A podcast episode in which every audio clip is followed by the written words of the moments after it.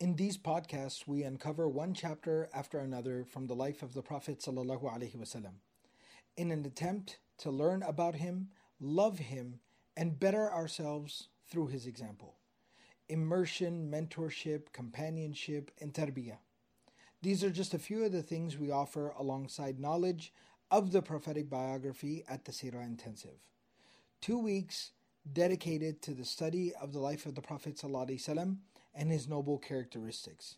So this winter, inshallah, join me in Dallas, Texas, alongside your classmates from all over the world to learn the story of the life of the best of humanity, the mercy to mankind, the Prophet Muhammad sallallahu alaihi wasallam. Go to sirahintensive.com to register or for more info. Okay. Bismillah walhamdulillah wa salatu wa salamu ala rasulillahi wa ala alihi wa sahbihi ajma'in. Inshallah, continuing with our study of the life of the Prophet sallallahu alaihi wasallam, Asiratun Nabawiyah, the prophetic biography. We have been talking about over the last few sessions uh, one of the major events from the life of the Prophet ﷺ known as Ghazwat Tabuk, the expedition of Tabuk. We talked about a, a, few different stages of this particular event from the life of the Prophet ﷺ, the prepara- why it happened, the preparation for it, the journey on the way there, what transpired once they arrived there. And what we're going to be talking about today is the Prophet ﷺ and the believers, the 30,000 Muslims that were there with him, their departure from Tabuk. Because if you recall, in the previous session, we talked about how um, the emissary from the Roman emperor had come, had this conversation with the Prophet ﷺ, and one of the big takeaways from that particular conversation was the fact that there is not going to be any army coming from the Roman Empire, and there's not going to be any type of fighting that's going to happen at this particular juncture here at this place. so, as Ibn Ishaq uh, ta'ala, and many of the other scholars of tafsir, they mention that after about 20 days of being there at Tabuk, the Prophet told the Muslims to pack up their stuff and they were going to be heading back to the city of Medina. There's a particular story that's told at this particular time. Ibn Ishaq and Ibn Kathir, many other scholars, they mention it. I can't really recall if I went over it or not. Um, but very briefly, it talks about how when they were journeying back, uh, towards the city of Medina, they passed by a place. And when they passed by that place, there was, we, yes, now I recall. On the way to Tabuk from Medina, we had talked about how there was some water near the ruins of Thamud. And the Prophet ﷺ told the believers, do not take from this water. When they went further up, there was a small little spring that was just bubbling right at the surface. And how the Prophet ﷺ went there and then after saying Bismillah and making dua for barakah and blessing, he washed his hands in that water, how it started gushing forth. The same exact thing transpired on the way back to the city of Medina as well, where they started going and they were looking for some water so they could stop, they could make wudu, they could pray, they could kind of relieve themselves, you know, get a drink of water, whatever needed to be done. The Prophet ﷺ sent somebody ahead and they went into one of the valleys, Wadi al Mushaqqaq, and they found that there was a little bit of a spring there, but it wasn't enough for an army of 30,000 people to use. The Prophet ﷺ told them, he said, okay, everybody start heading that way, but he said, nobody use the water until I get there, until I arrive there. when they ended up getting there, the Prophet ﷺ asked, Man sabaqana ila hadal ma? Who, did anybody use the water before I got here? So the Prophet ﷺ was informed that a couple of people did. They were kind of in a hurry and they wanted to get ahead of the rest of the group. And they went ahead and they used the water there. The Prophet ﷺ was very upset with them. He was very angry with them. He said, You should listen to me when I give you instructions. But nevertheless, the Prophet ﷺ, he went there, and the narration mentions, فَجَعَلَ يَصُبُّ فِي يَدِهِ مَا شَاءَ اللَّهُ أَن يَصُبَّ ثم نضحه به ومسحه بيده ودعا بما شاء الله أن يدعو فانخرق من الماء ما إن له حسا كحس الصواعق فشرب الناس واستقوا حاجتهم منه it says that the Prophet ﷺ went there and he scooped up a little, of the, a little bit of the water in his hands. And he took in his hands and then he started spraying the water back onto where the spring was bubbling from. And he was making dua. He was asking Allah for barakah and blessing.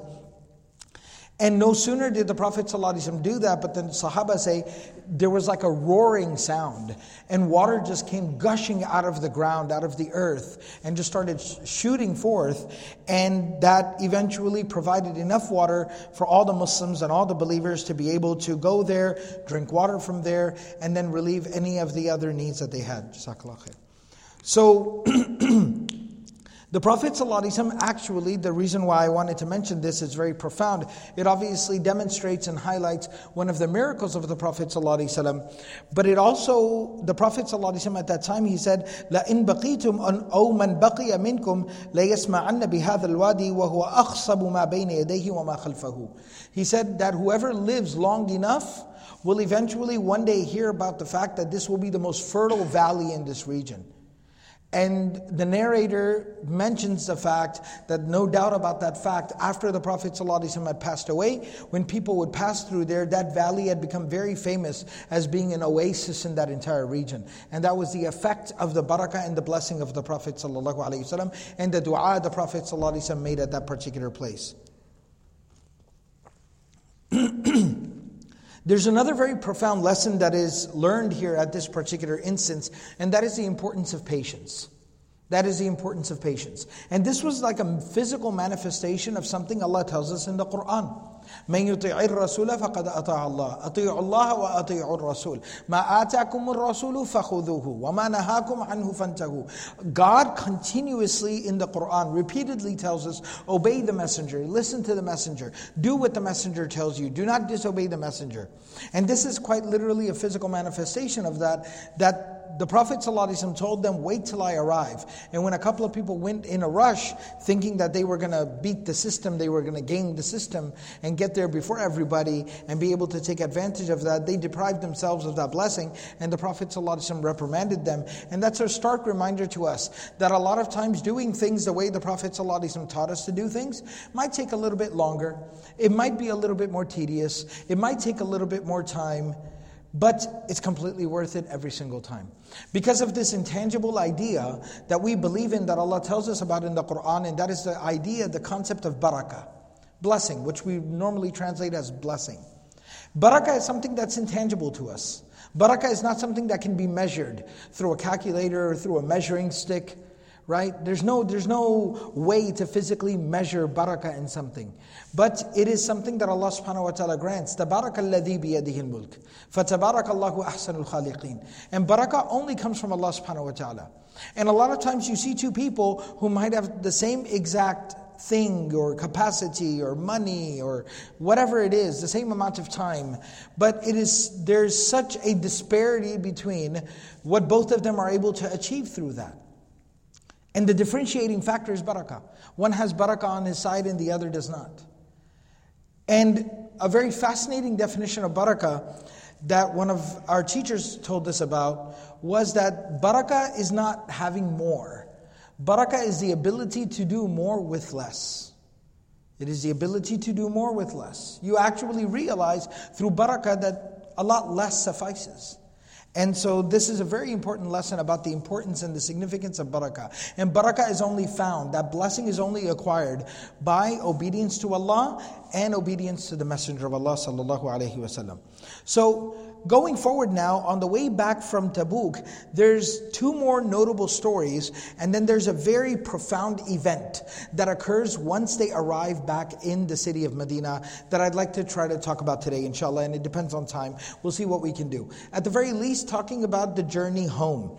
So while they were heading back home, Abdullah bin Mas'ud radiallahu ta'ala anhu tells a very remarkable story. He says that قمت من جوف الليل وأنا مع رسول الله صلى الله عليه وسلم في غزوة Tabuk. Abdullah bin Mas'ud radiallahu ta'ala anhu is one of the senior companions of the Prophet ﷺ. Senior meaning that not only just in age, he actually was not that old because he was a teenager when he accepted Islam, but senior in the sense of he was very tenured. He had been by the side of the Prophet ﷺ since the days of Mecca, and he was very close with the Prophet ﷺ. And Abdullah bin Mas'ud radiallahu ta'ala anhu eventually became very distinguished by the fact he was known as Sahibu uh, as-Siwad, or he was also known as Sahibul Wisada. Sahibul Na'al, Sahibul Siwak. He had all these nicknames. And what these nicknames mean is Wisad, uh, uh, excuse me, Sawad refers to water. That's what they used to call water, especially at nighttime. All right? So he was known as the person who arranges the water for the Prophet. ﷺ. He was known as Wisada, the person who arranges a seat for the Prophet ﷺ. In the old age of the Prophet ﷺ, obviously to try to get him, make him a little bit more comfortable. And because what's really remarkable is the older the Prophet ﷺ got, he did not relent in the least bit in the amount of what he used to do. He, was, he worked just as hard in his 60s as he did in his 40s, trying to take care of people, serve the people. So he wouldn't slow down even the least bit. But they could notice it took him a little bit longer to get up, and it took him a little bit longer to sit down. And you know, they, they started to notice these things, that he's getting older. So Abdullah bin Masud used to carry a pillow with him all the time, everywhere. And whenever the Prophet ﷺ would sit down, he would always go and he would take the pillow and he would put it behind the Prophet ﷺ so he could be a little bit more comfortable. He was also known as Sahibun Na'al. He used to carry the shoes of the Prophet ﷺ. So when he would enter the masjid or when he would stop to pray, he would grab the shoes of the Prophet ﷺ so just to make sure that he could keep track of them. He was also known as Sahibu Siwak. He would keep track of the miswak, the toothbrush of the Prophet ﷺ, because the Prophet ﷺ used to clean, clean his mouth so frequently. Hygiene was very important to the Prophet ﷺ. So he used to carry around the siwak, the miswak of the Prophet ﷺ. So he was somebody who was always with the Prophet ﷺ. So he tells the story. He says, while we were there at, for the battle, the expedition rather of Tabuk, I was on that journey and the Prophet ﷺ woke up in the middle of the night. And when he woke up in the middle of the night to go and pray his tahajjud prayer, his night prayers, I was already awake. I had arranged his water, I had arranged his siwak, I had everything ready to go. But when the Prophet woke up, he says that I, we looked off in the distance and we saw that there was a, a fire in the, um, you know, on the far end of the encampment. Obviously, 30,000 Muslims camped out somewhere. So, all the way on the other edge of the camp, there was like a fire that was burning. Not like a fire as in like a fire broke out, but somebody had a fire lit. You know, kind of like at nighttime, if you, you know, um, in your home, if a light is on in one of the rooms at night, you can kind of spot it. I wonder why the light's on. So it's like the light was left on somewhere in the distance. And so he said, We went over there, and what we found was that there was a Sahabi who was known by the name of Dhul Bajadain. Dhul Bijadain. Dhul Bijadain. That was what he was known as. That's what we called him. What does that mean? This Sahabi, as Ibn Hisham mentions, he had become Muslim not too long ago. When he became Muslim, his tribe kicked him out. He was, he was disowned by his family, he was disowned by his tribe, and they ousted him. They kicked him out. They said, No more room for you here. If you want to be Muslim, get out. And they kicked him out. And he said, Okay, let me get my stuff. And they said, No, you can't even get your stuff. Leave now. So, you know how a lot of times they say that I left with the shirt on my back? He literally left with the shirt on his back. And what he had on at that time was he had one big uh, piece of cloth and so eventually, what he did was he cut this cloth in half. It was a big shawl, like a huge blanket. He cut it in half and he used to wear half of it around his waist, like an izar. You know, when people go for ihram, how they tie the cloth around the bottom. So he used to wear it like that as an izar or a lungi, if somebody knows the word. All right? And he used to use the other half of it around his shoulders as kind of like a shawl. And that's what he wore from that point on forward. He only owned two pieces of cloth. This man gave up everything he had for his Islam. He became Muslim and they disowned him and they kicked him out. And all he left with was two pieces of cloth. One was a lower garment, one was an upper garment. And when he came to the Prophet ﷺ in this particular state, and the Prophet and he told the Prophet ﷺ his story, the Prophet ﷺ endearingly and admirably gave him the nickname Dhul Bijadain. you are the man of two cloths. You are the man of two cloths. And it was like an admirable nickname to praise him that look at what this man sacrificed. This man sacrificed everything he owned to be Muslim. So he was very beloved to the Prophet ﷺ because of the sacrifice that he had made. And Abdullah bin Mas'ud radiallahu anhu says that when we reached the other side of the army where the light was on, the fire was burning, the campfire, we found that Dhul Bijadain had passed away. He passed away in his sleep. And he says that they, the Prophet ﷺ commanded them to dig a grave for him. And once they did, they dug the grave for him, the Prophet ﷺ went down into the grave, and Abu Bakr and Umar radiallahu ta'ala anhuma, they took his body, they had shrouded him in the same two cloths that he wore his that whole time. And they, the Prophet ﷺ, the way that when you bury someone, it takes a couple of people to bring the body to the edge of the grave, and somebody has to get down inside of the grave and receive the body and pull it down. The Prophet ﷺ was so elderly at this time, he's 62 years old. But he said, No, I will get down in the grave. And he got down inside of the grave and he said, Hand me the body.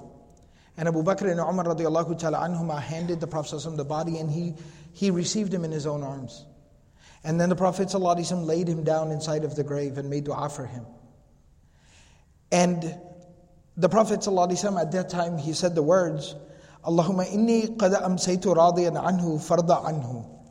Oh Allah, last night when I went to sleep, I was happy with him. I was pleased with him. So Allah, you be pleased with him as well. And Abdullah bin Mas'ud radiallahu ta'ala anhu, he said, Ya laytani kuntu sahib al-hafra. That I wish I could have been that man who was buried by the hands of the Prophet and the Prophet made dua for him and asked Allah to be pleased with him. May Allah subhanahu wa ta'ala allow us all to pass away in a state of pleasure with Allah subhanahu wa ta'ala. you have this example on one side of this simple man who had nothing but the two pieces of cloth that he wore, and he left this world, and people would have said about him that he was disowned and he didn't have a family, he didn't have a tribe, and he didn't have a home, and he didn't have anything and anyone. But he left this world successful. But you, on this same journey back, you have the opposite example. And that's what I'm going to talk about right now. Many of the scholars of Sirah have mentioned that Urwat ibn Zubayr radiallahu ta'ala anhu, and he narrates this, that when the Prophet ﷺ left the place of Tabuk to go to Medina, when the news reached back in Medina that the Prophet has left Tabuk and he's on his way back home, he's on his way back to Medina, a group of the munafiqeen, the hypocrites. Now, this is something we're going to talk about more, uh, you know, uh, we're, we're going to talk about very specifically. So, this is something that we're going to talk about very specifically and we're going to focus on in the next session that we have, inshallah. Um, Ghazwa Tabuk, and I talked about this before when we started off the conversation about Tabuk, infiru khifafan wa thiqalan. It was mandatory to go for Tabuk. If you were physically, if you were male who was physically able, physically capable, and you could afford your provisions for the journey, it was mandatory. You had to go. You had to go. Only those people could stay behind women and children, the elderly, somebody who physically could not go, somebody who did not have a ride and provisions, and or the Prophet ﷺ told you to stay, like Ali bin Abi Talib. Who even then Ali bin Abi Talib felt so bad, we talked about this, that he came out of Medina crying. Why do you leave me behind? Are you not, are you not happy with me, O Messenger of Allah? Why do you leave me behind? And he said, No, I leave you behind because I trust you and I need somebody to watch Medina for me. This is Medina. This is the masjid of the Prophet, the city of the Prophet, the family of the Prophet is here. I need you here. And so those were the only people allowed to stay behind.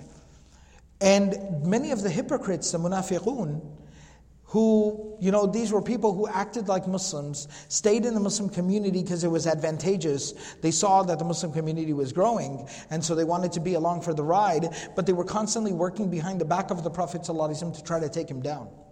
And they had been caught on many occasions.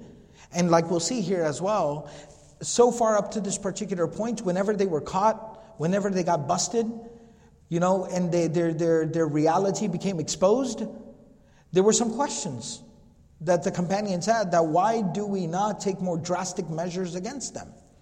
And every single time the Prophet said no, because then people will say, Muhammad kills his own people. Muhammad persecutes his own people. billah. Right? And so that's why I don't do that. We have to tolerate them. This is a necessary evil. This is a test for all of us.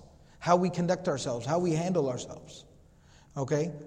And to think about the type of patience and the type of um, iman, the type of faith, the type of conviction, certainty that you need in order to see your enemy smiling in your face every single day, knowing that the first opportunity this guy gets, he'll stab me in the back.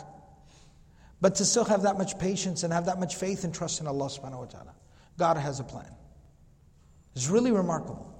So this group of munafiqun who should have come on Tabuk because of they qualified to come, but they obviously didn't come because they're hypocrites. What they did was when they heard, they were keeping they had some scouts keeping an eye on the route back to Medina. And they said, notify us when the Prophet ﷺ is like halfway back to Medina, then notify us. So when the Prophet ﷺ and the Muslims were about halfway back, and the news reached them that he's about halfway back, they said, okay. There was about, some, some narrations mentioned that there were 14 of them. Some of them say that there were about 12 of them. So 14 seems to be the more authentic narration. These 14 guys, what they did was they left Medina. They arrived there where the army, the, the, the Muslim army and the Prophet ﷺ were staying near a valley, a mountain pass. They, they got there at night, and in the middle of the night, you know, close to Fajr time, they quietly came and they just kind of blended in and joined into the army. Like, oh, I've been here the whole time. There's 30,000 people. I didn't see you. Well, you know, you probably missed me. I've been here the whole time. These are liars, right? They're hypocrites. And so they do that. And Urwa and many other companions they narrate this incident that in the morning time, when they started departing, they continued on with their journey and they started walking. The Prophet ﷺ was walking, and Ammar bin Yasir, radiallahu ta'ala anhuma, when the companions of the Prophet ﷺ was kind of walking ahead of the Prophet ﷺ because he was responsible for making sure the animal of the Prophet ﷺ was properly going in the right direction. Another companion by the name of Hudhayfa, Hudhayfa ibn al-Yaman, radiallahu ta'ala anhu, he was holding the rope of the camel of the Prophet ﷺ, just making sure the animal would not, you know, would not act out or anything like that. And so they were going, the Prophet ﷺ kind of called them near. So first of all, they were going and the Prophet ﷺ looked really upset. He looked really upset. And Hudhayfa, radiallahu anhu knew the Prophet so well by this point, when he looked up at the face of the Prophet and he saw how upset he looked, he said that araftu fi wajhi al-ghadab. I recognized that the Prophet was upset about something. So I asked him, is everything okay, O Messenger of Allah? So the Prophet called me and Ammar, in one narration says only Hudhayfa. And Ibn Kathir says that the more authentic narration is that it was only Hudhayfa. When Hudhayfa looked at the face of the Prophet he said, Is everything okay? He said, Come here, come closer to me. And then the Prophet ﷺ started riding a little bit quicker. And he said, Keep up with me, ride up forward with me. And he kind of moved away from the pack. And then the Prophet ﷺ asked him, هل عرفت هؤلاء القوم? Look back. Do you notice some people? And he said that I noticed I, I looked back and I kept looking back as the Prophet asked me a question Do you notice something fishy? And I looked and I immediately didn't see anything. So I started getting nervous. Am I supposed to see something? So I kept looking, kept looking, kept looking until I finally spotted some of them because they were, they were so cliquish that they were all kind of moving together inside of the crowd and I saw them. And the Prophet, and then I, I mentioned to the Prophet that Are you talking about those people? And the Prophet ﷺ said, Yes, I'm talking about those people.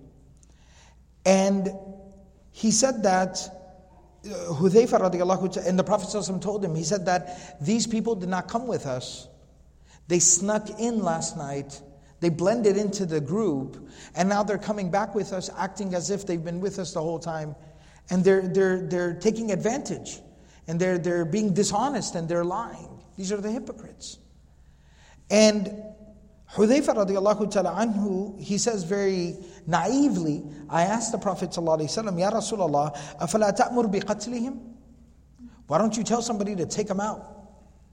And the Prophet ﷺ said, أَكْرَهُ أَن يَتَحَدَّثَ النَّاسُ أَنَّ مُحَمَّدًا يَقْتُلْ أَصْحَابَهُ He says, I don't want people to be able to say that Muhammad persecutes his own people. He kills his own people. And so, no. And Hudayfa radiallahu ta'ala anhu goes on to say that the Prophet sallallahu alayhi wasallam mentioned the names of all 14. He mentioned to me the names of all 14. Who were these 14 people? So and so, and so and so, and so and so, and so and so.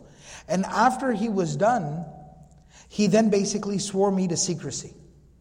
He swore me to secrecy. And he says, I'm talking to you, but don't tell anyone else. And because of this, it mentions, Ibn Kathir rahimahullah ta'ala, he mentions that Umar ibn al-Khattab radiallahu ta'ala anhu, he one time asked Hudayfa radiallahu ta'ala anhu, أَقْسَمْتُ عَلَيْكَ بِاللَّهِ أَنَا مِنْهُمْ هَلْ أَنَا مِنْهُمْ He said, I, I, I ask you in the name of God, am I amongst that list of people? And he said, La, La, no, I'll tell you that no, your name was not in that list. وَلَا أُبَرِّئُ بَعْدَكَ أَحَدًا But I will never even answer that question ever again. So don't ask me again.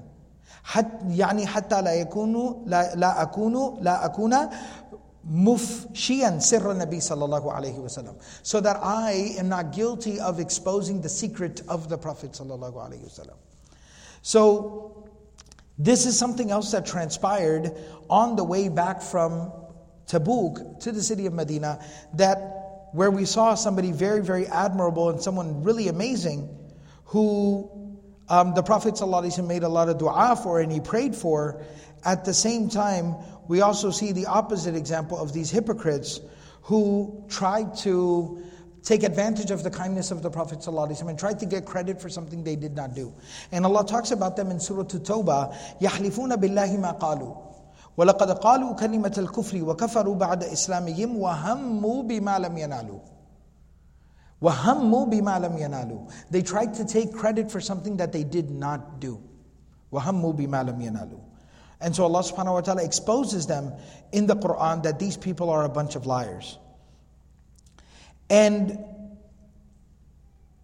not only that, but Hudayfa radiallahu ta'ala anhu actually mentions that the Prophet wasallam went on to say that Allahumma armihim bid dubayla. That oh Allah put them in Dubayla. The Prophet ﷺ made dua against them, and the Prophet ﷺ did not do this very lightly. He did not do this very frequently. Allahumma armihim bid Dubayla. Oh Allah, put them in Dubayla. So he says, Hudayfa says, I asked, Ya Rasulullah? What is Dubayla? And he said, Shihabu min narin yaqa'u ala niyati qalbi ahadin fayahlik. That this is, for, it is a flame from the fire of hell that will come upon their hearts and will destroy them. That basically the Prophet ﷺ said that these people are doomed to hell. And in fact, the Prophet ﷺ in a hadith in Sahih Muslim, he says, في أصحابي إثنى عشر منافقا لا يدخلون الجنة حتى يلج الجمل في سم الخياط. That there are 12 people in this group. This narration mentions 12 people. There are 12 people in this group that they will not enter paradise until or unless a camel can pass through the hole of a needle. Where you thread the needle, unless and until a camel is able to pass through that, it's an expression in Arabic, meaning these people will never enter paradise. May Allah subhanahu wa ta'ala protect us from such a fate. Now, the last thing that I'll talk about here today is once the Prophet ﷺ arrives back in Medina, he was faced with another crisis. As soon as he arrived back in Medina, like he had not even gotten back into Medina, he was still on the outskirts of Medina and he was faced with a crisis. What was this crisis? Surah At-Tawbah talks about it, the end of Surah At-Tawbah talks about it, and I'll share the ayat in just a moment after I tell you what exactly transpired. When the Prophet ﷺ arrived near the city of Medina, and he was on the outskirts of Medina in the area of Quba. Those who have been for Hajj or Umrah, they visit the city of Medina, they're familiar with the Masjid of Quba. The Masjid of Quba, according to the opinion of many scholars, is it can be called the fourth most sacred site in, in Islam. It is the fourth most sacred site in Islam. Why? What's meant by sacred? What sacred means is that visiting there is a ritual act of worship. There's a specific, precise reward for visiting that place. Like the reward for coming to the masjid applies to every single masjid. That if you go and you pray in the masjid, the hadith of Bukhari says your prayer, reward of your prayer is multiplied 25 times. That's for every single masjid. But when it comes to a specific masjid where prayer there has a special reward, we know of the, of the big three, the top three, right? You have Al, Al Haram, right? Al Kaaba, all right? Masjid Al Haram in Mecca, all right, that the prayer there is multiplied, the reward is multiplied 100,000 times in one narration. Then you have Al Masjidun Nabawi Sharif, the Prophet's mosque in the city of Medina, where pra- reward of the prayer is multiplied 50,000 times, as one narration says. And then you have Masjid Aqsa, Masjid al Aqsa, okay, in Jerusalem, where the Prophet ﷺ tells us that the reward of every single prayer is multiplied a thousand times, okay? Um, and then the fourth place that you have is the Masjid of Quba, where the Prophet ﷺ said, Whoever makes wudu from their home and then goes to Masjid Quba and offers a prayer in Masjid Quba, they get the reward of having performed in Umrah. You get the reward of having performed an Umrah. There's a special reward for it. So that's the Masjid of Quba. And that's relevant to this incident. So when the Prophet ﷺ was near the area of Quba, he got some news he got news that there was a new masjid that had been constructed, that had been built near the masjid of Quba, in the same area. And that's peculiar. Why? Because the messenger of God, Muhammadur Rasulullah is alive. What that means is that a masjid does not get built without his approval. And he was gone for a couple of months. He comes back and there's randomly a new masjid. Right? So where did this come from? First of all, there's no permission. Secondly, there were some fishy circumstances. It was very close to the Masjid of Quba. There was no need for a masjid there. That's number two. Okay? And then number three, the people that were involved with the constructing of the masjid were very suspect. They were troublesome people in the community. And nobody else could say conclusively that they were hypocrites, but the Prophet can say, and he did confirm, that these are hypocrites. And fourthly and finally, there was already very suspicious circumstances. So Ali radiallahu ta'ala anhu came to visit the Prophet and informed him that this masjid has come up here. I have not said anything. No one has done anything. We were waiting for you to get back, but we wanted to let you know that there seems to be something wrong here. But we, of course, were waiting for you to tell us what to do.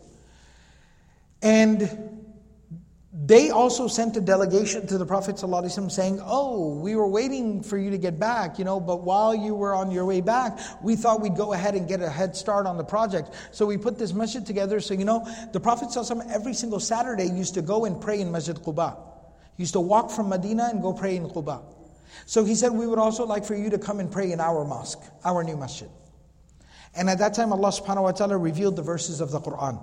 And those are the verses at the end of Surah At-Tawbah, verses number 107 through um, 110. 107 through 110.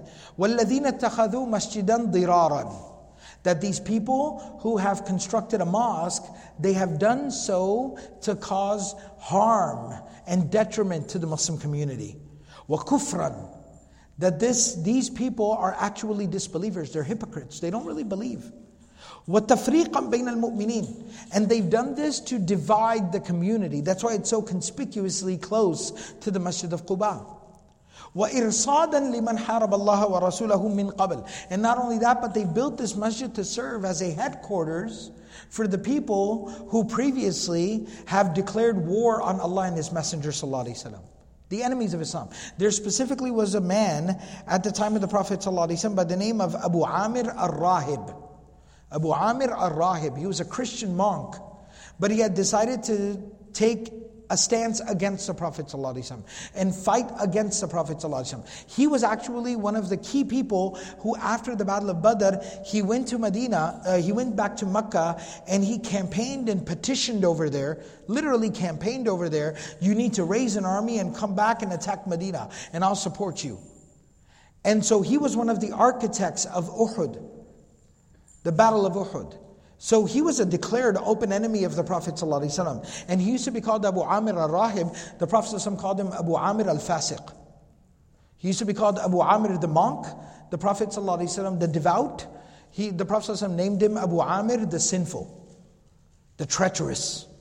All right, so he had not given up his mission against the Prophet. ﷺ. So this mosque was a place where he used to come in the middle of the night and meet with the hypocrites to plot and plan against the Prophet. ﷺ. So God exposed all of that in the Quran. where he said وَإِرْصَادَ لِمَنْ حَارَبَ اللَّهَ وَرَسُولَهُ مِنْ قَبْلِ وَلَيَحْلِفُنَّ إِنْ أَرَدْنَا إِلَّا الْحُسْنَى They will swear that they had the best of intentions to establish this space. وَاللَّهُ يَشْهَدُ إِنَّهُمْ لَكَاذِبُونَ But God testifies that they're a bunch of liars. لَا تَقُمْ فِيهِ أَبَدًا Allah forbade the Prophet ﷺ, don't you ever dare go and pray in that mosque. لمسجد أسس على التقوى من أول يوم أحق أن تقوم فيه. A mosque, a place of worship that was established for the based on the consciousness of Allah, with Allah in mind from the very first day, is a lot more deserving for you to go and pray there. Meaning the Masjid of Quba. You go and pray in the Masjid of Quba once a week, every week, and you need to continue to do so. فيه رجال يحبون أن يتطهروا because there are people in that community in that masjid who want to purify themselves والله يحب المطهرين Allah loves people who purify themselves أفمن أسس بنيانه أفمن أسس بنيانه على تقوى من الله ورضوان خير أم من أسس بنيانه على شفا جرف هار فانهار به في نار جهنم And the, Allah asks a simple question What's a better foundation? A foundation based on the pleasure of Allah and God consciousness? Or a foundation that is built on the anger and the wrath and the punishment of God in the fire of hell? Which one is better? He asked that very obvious question. Wallahu la yahdil qawm Allah does not guide oppressive people. لا يزال بنيانهم الذي بنوا ريبة في قلوبهم إلا أن تقطع قلوبهم الله عليم حكيم that these people that have built this foundation on the foundation of doubt this will continue to create more and more and more doubt within their hearts until it eventually destroys them. And God is all knowing and all wise. And so when these verses came down upon the Prophet ﷺ, the Prophet ﷺ sent a few Sahaba there to go there and to tear that masjid down and burn it to the ground. And we shouldn't even say masjid, that place to burn it down and tear it down and destroy it because it was revealed by Allah subhanahu wa ta'ala. And that's exactly what was done. And this, there's a very profound lesson here. That there's two things I'll mention here, very briefly, but very important. Number one, this is why, this is a very scary reminder in the Quran that we always have to think about what are the foundations of our communities. What are the, you know, and something else that some of the books of hadith and seerah mention, that structure that they had built was even nicer, like in terms of construction, was even nicer than the structure of Masjid Nabawi. But that made no difference. We spend some, some, so much, sometimes we spend so much time obsessing over the structure, the look, the construction, the, the, the vanity of a place without ever thinking about what are the values that it espouses. What are the values that it is built upon? What are the values that it calls to? How are people treated when they come in there? What do people leave there with?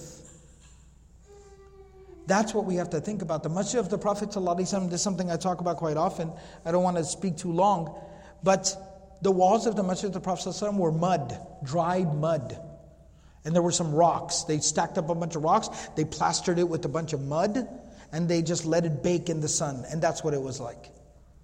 The roof, date palm trees had been chopped down, and the logs, the trunks, had been laid across, And the space in between was filled with leaves of date palm trees.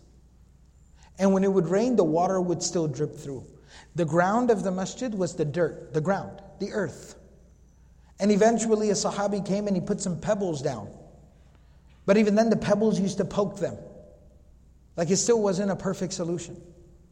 It used to be dark, so dark that at Fajr time, Aisha radiallahu ta'ala anha says, you couldn't recognize the person praying next to you.